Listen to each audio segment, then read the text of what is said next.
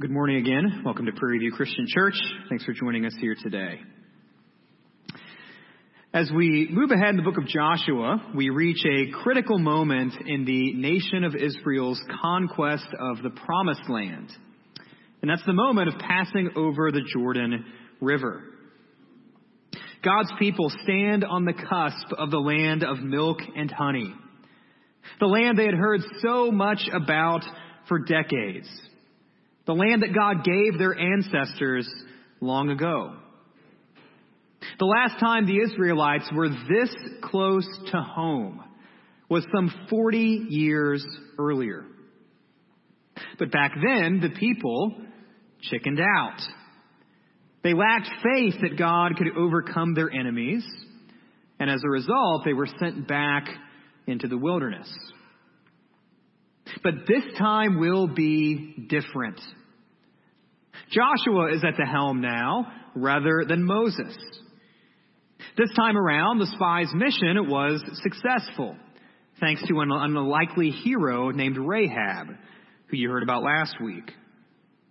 On this return to the promised land, it's the current inhabitants who will melt away before the Israelites, rather than the other way around.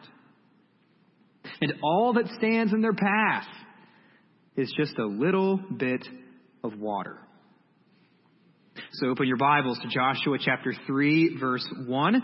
Feel free to follow along as we go. You can use the Bibles here if you need it. But before we read, let's pray. Father, thank you for this time that we have together.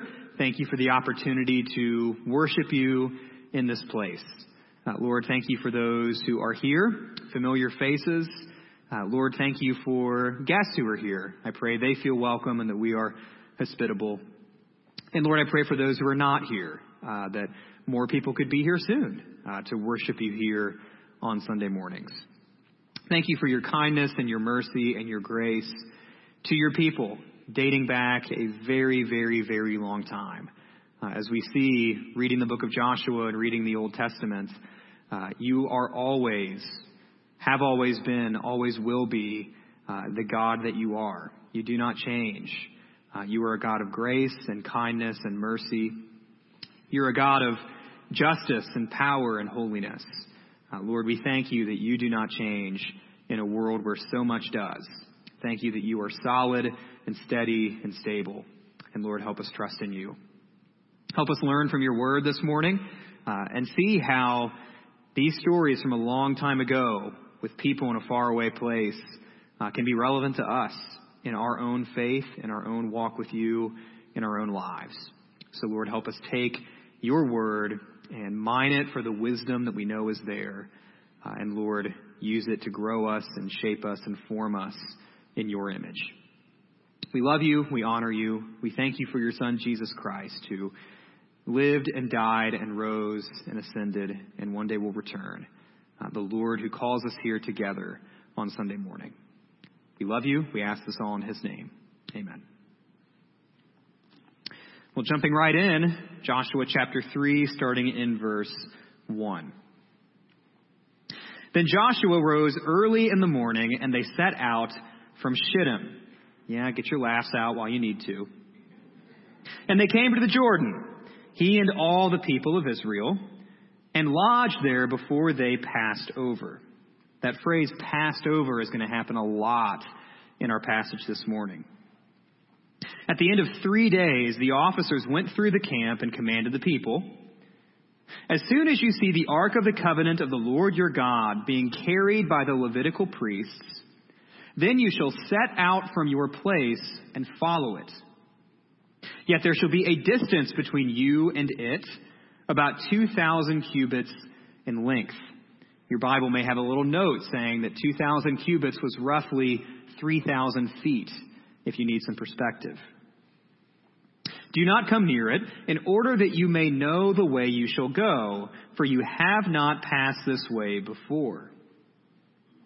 Then Joshua said to the people, Consecrate yourselves for tomorrow the Lord will do wonders among you. And Joshua said to the priests, Take up the Ark of the Covenant and pass on before the people. So they took up the Ark of the Covenant and went before the people. The Jordan River was no minor stream, ditch, or creek.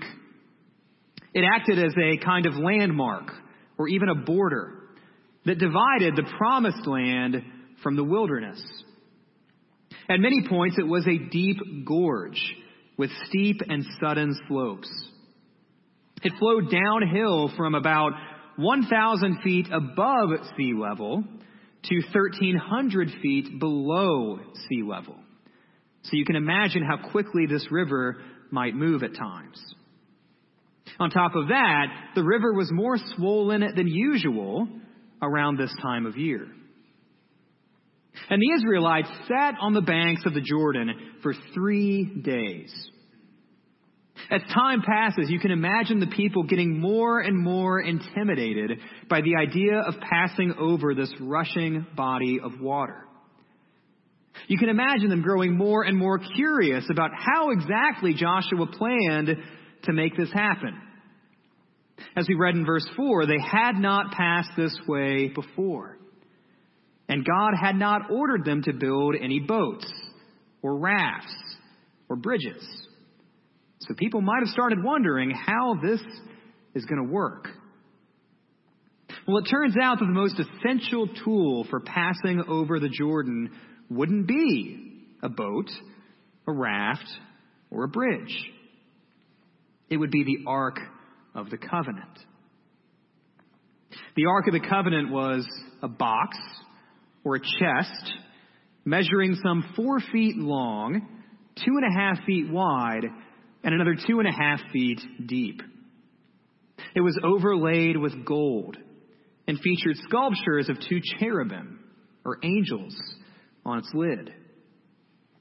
The Ark of the Covenant was a holy object, not to be touched by sinful human hands. Thus, it was carried using long poles. Its primary contents were the stone slabs that God gave Moses, featuring the Ten Commandments on them. And when you place the Ark of the Covenant in the tabernacle, or the temple, it was considered to be the footstool of God's throne. But at the end of the day, what made the Ark of the Covenant so special wasn't its decor. It wasn't even the objects it contained. What made the Ark of the Covenant truly sacred was its association with God's presence. And it's the Ark of the Covenant God's presence that passes over the Jordan first. The people stand so far away, that way they can all watch as God leads them over the river and into the promised land. But we pick up in verse 7. The Lord said to Joshua, Today I will begin to exalt you in the sight of all Israel, that they may know that as I was with Moses, so I will be with you. And as for you, command the priests who bear the Ark of the Covenant.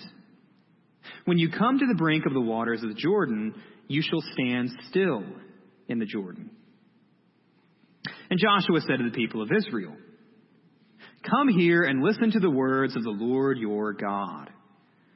And Joshua said, Here is how you shall know that the living God is among you, and that he will without fail drive out from before you the Canaanites, the Hittites, the Hivites, the Perizzites, the Girgashites, the Amorites, and the Jebusites. That's everyone in the promised land. Behold, the ark of the covenant of the Lord of all the earth is passing over before you into the Jordan. Now therefore take twelve men from the tribes of Israel, from each tribe a man. And when the soles of the feet of the priests bearing the ark of the Lord, the Lord of all the earth, shall rest in the waters of the Jordan, the waters of the Jordan shall be cut off from flowing, and the waters coming down from above shall stand in one heap. So when the people set out from their tents to pass over the Jordan, with the priests bearing the ark of the covenant before the people, and as soon as those bearing the ark had come as far as the Jordan, and the feet of the priests bearing the ark were dipped in the brink of the water, now the Jordan overflows all its banks throughout the time of harvest. The waters coming down from above stood and rose up in a heap, very far away, at Adam, the city that is beside Zarethan, and those flowing down toward the sea of the Arabah, the Salt Sea, or as we know it, the Dead Sea, were completely cut off. And the people passed over opposite Jericho. Now the priests bearing the ark of the covenant of the Lord stood firmly on dry ground in the midst of the Jordan. And all Israel was passing over on dry ground until all the nation finished passing over the Jordan. So it's all relatively straightforward, isn't it? The priests carrying the ark will place their toes in the edge of the river. And when that happens, the waters will be cut off.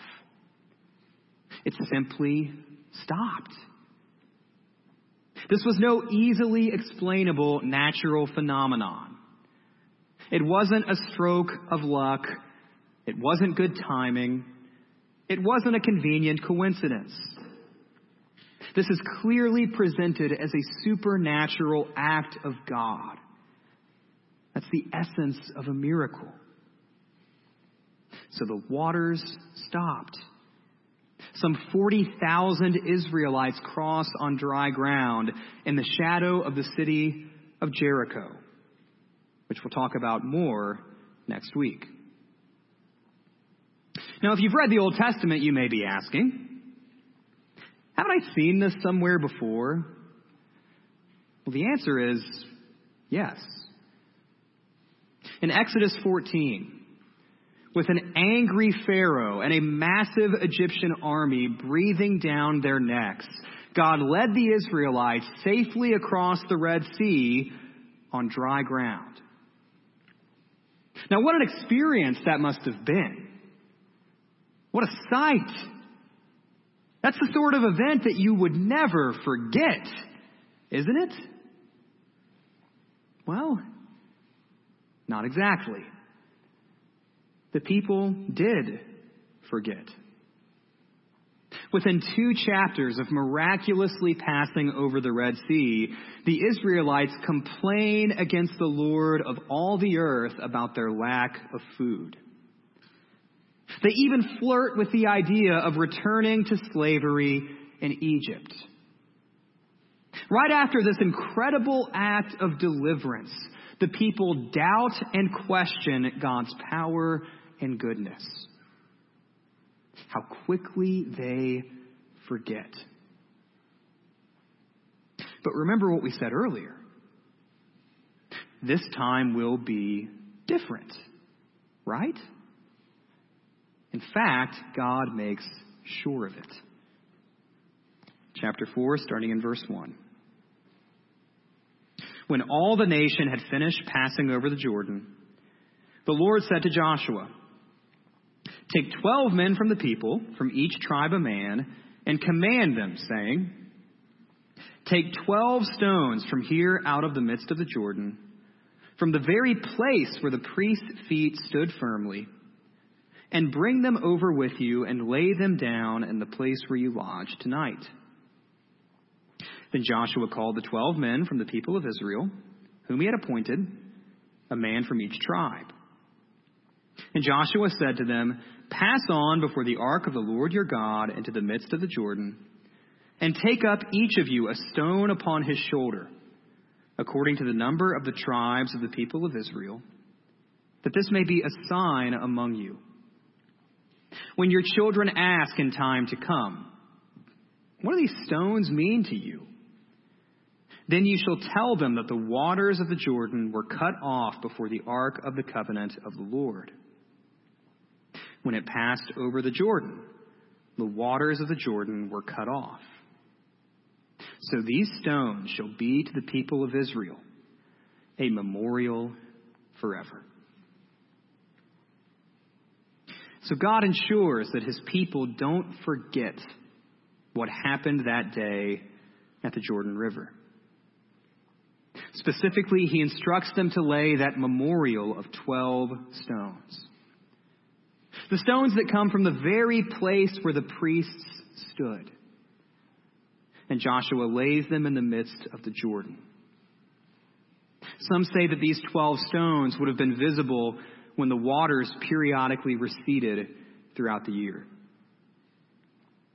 The point is that this event and the memorial left behind would serve as God's stamp of approval on Joshua's leadership. It would serve as a testimony to future generations about what happened in this place. And it would serve as an announcement to the surrounding nations of who Israel's God is and what he had done.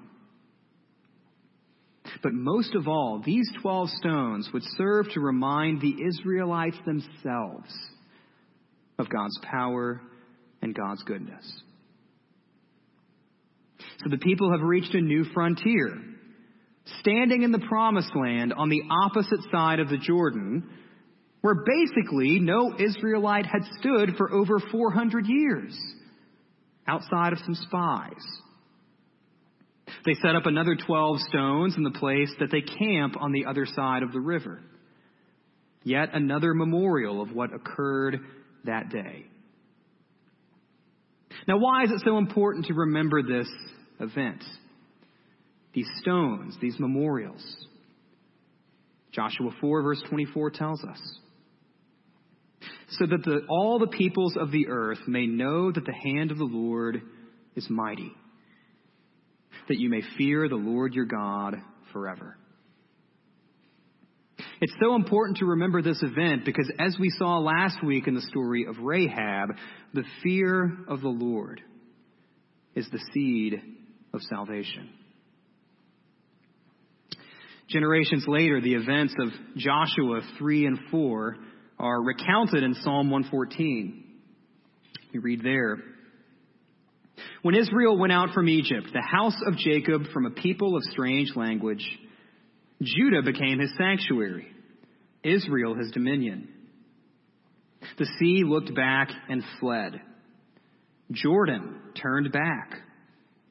The mountains skipped like rams, the hills like lambs. What ails you, O sea, that you flee? O Jordan, that you turn back?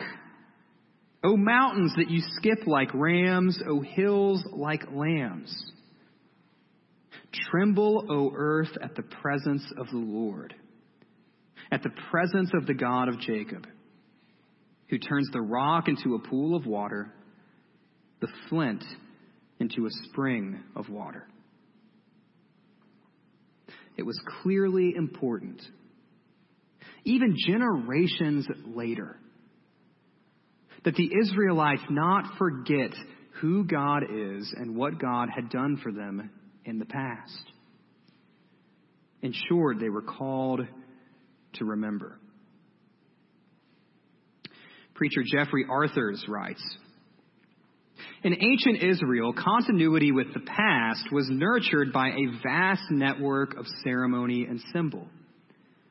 The sacrifices of animals and grain, the abstention of leaven from bread, the landscape dotted with altars and stones of remembrance, the rhythm of the day, week, and year, broken regularly with prayers and ceremonies. All these drummed up a ceaseless cadence that exhorted the covenant people to remember and not forget. To remember and not forget. We see the same idea at work in Deuteronomy chapter 6 where God commands his people multiple times to not forget who he is and what he had done for them. Because once the Israelites entered the promised land, once they had more security, more prosperity, more autonomy than they had ever had before, it would be incredibly easy to forget their dependence upon God. When times would good, their memories would grow foggy. They would get distracted. They would forget who it was that got them there and how it is that He got them there. So God warns them against this sinful amnesia. He is the Lord of all the earth. God is a jealous God, Deuteronomy tells us. He's righteously jealous for that which is rightfully His. So if the Israelites or their children forgot that they belong to God and God alone, then they would be judged. In a very real sense, remembering was a matter of life and death.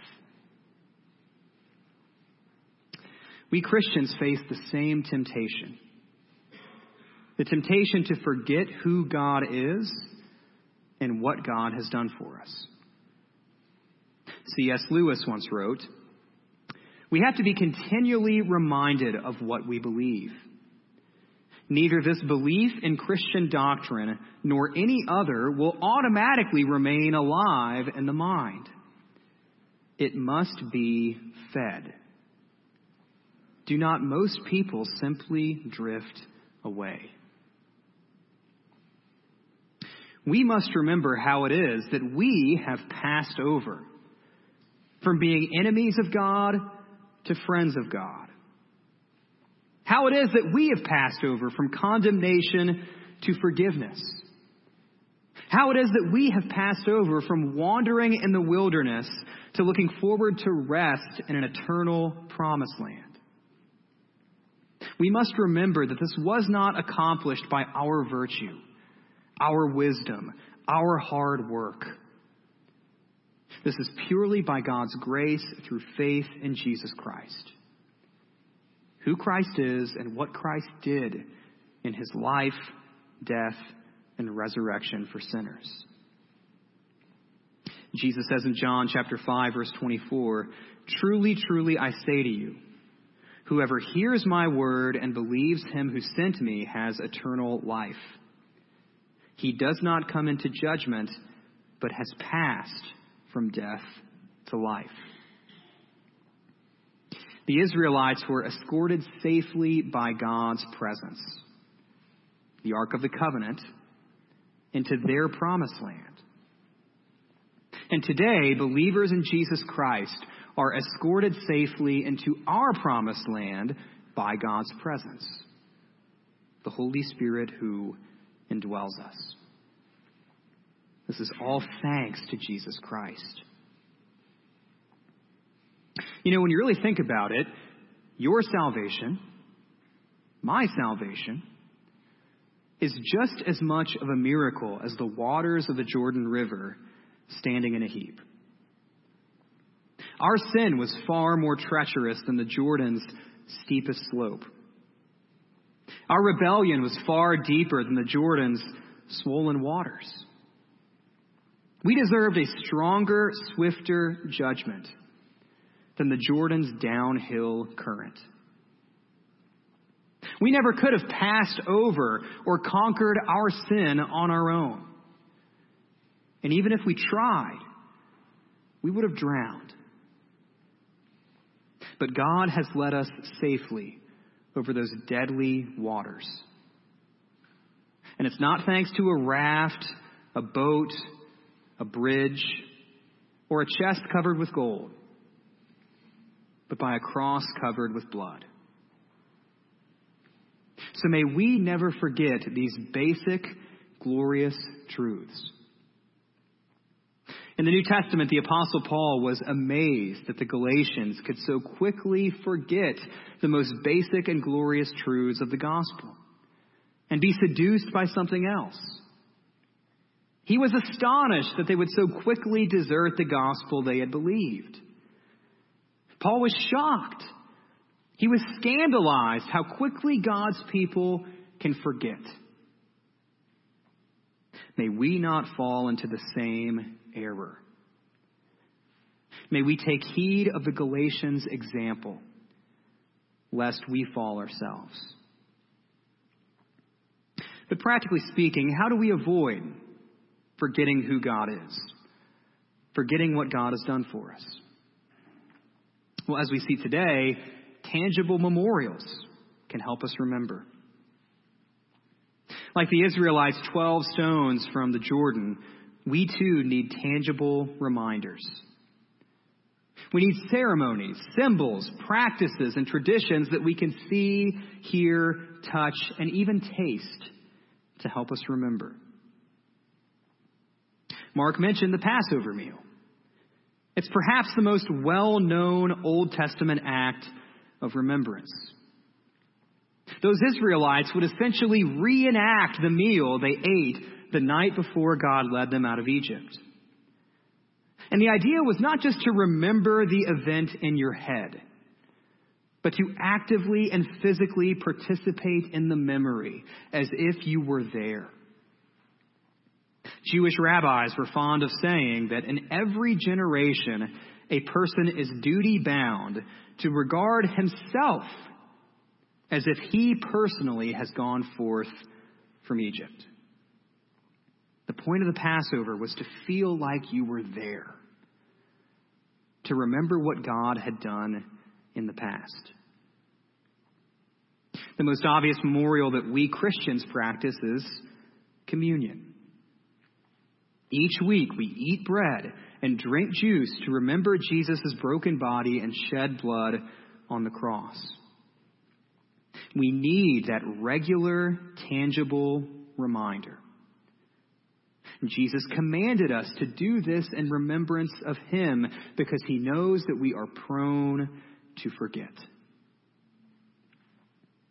But what else can we do as a church? What else can you do as an individual believer in Jesus? To remind yourself of God's power and kindness. What memorials can we proactively set up now for those inevitable moments down the road when we may be tempted to forget? When God does something great for you in the present, what stones can you lay down to look back on in the future? When you need comfort, when you need encouragement, when you need help to keep trusting in the Lord of all the earth. We set reminders to turn in our assignments for school on time. We set reminders to get that project done for work. We set reminders on our phones to take out the trash. I know that because Joshua gets one in just about every single elders meeting, and it interrupts our meeting. We need reminders. We need memorials. We are prone to forget to thank God. We are prone to forget to worship God. We so often remember the bad things and we forget the good things. We remember the moments that we feel like God has let us down. And yet we so often forget the times that God comes through for us, the times that God provides for us in ways that we might not even fully realize in the moment. So, what memorials can we set up to remember the Lord our God? Remember who He is and remember what He's done for us. The Jordan River is one of the most famous geographical landmarks in all the Bible, appearing some 75 times across the Old Testament and the New Testament. So many important events happened near it. The patriarch Jacob wrestled with God close by. The prophets Elijah and Elisha performed much of their work around the Jordan. And of course, we have our story today. But maybe the Jordan's greatest claim to fame is that Jesus himself was baptized in it. When we think of the Jordan River, may we remember who God is and what God has done for us through his Son, Jesus Christ. May we remember Jesus' first coming, what he did for us while he was here, and his promise to come again. And may we never forget that it is by faith in Him that we have passed over from death to life. May we and all the peoples of the earth know that the hand of the Lord is mighty, and that we may fear the Lord our God forever. May we remember and not forget. Let's pray.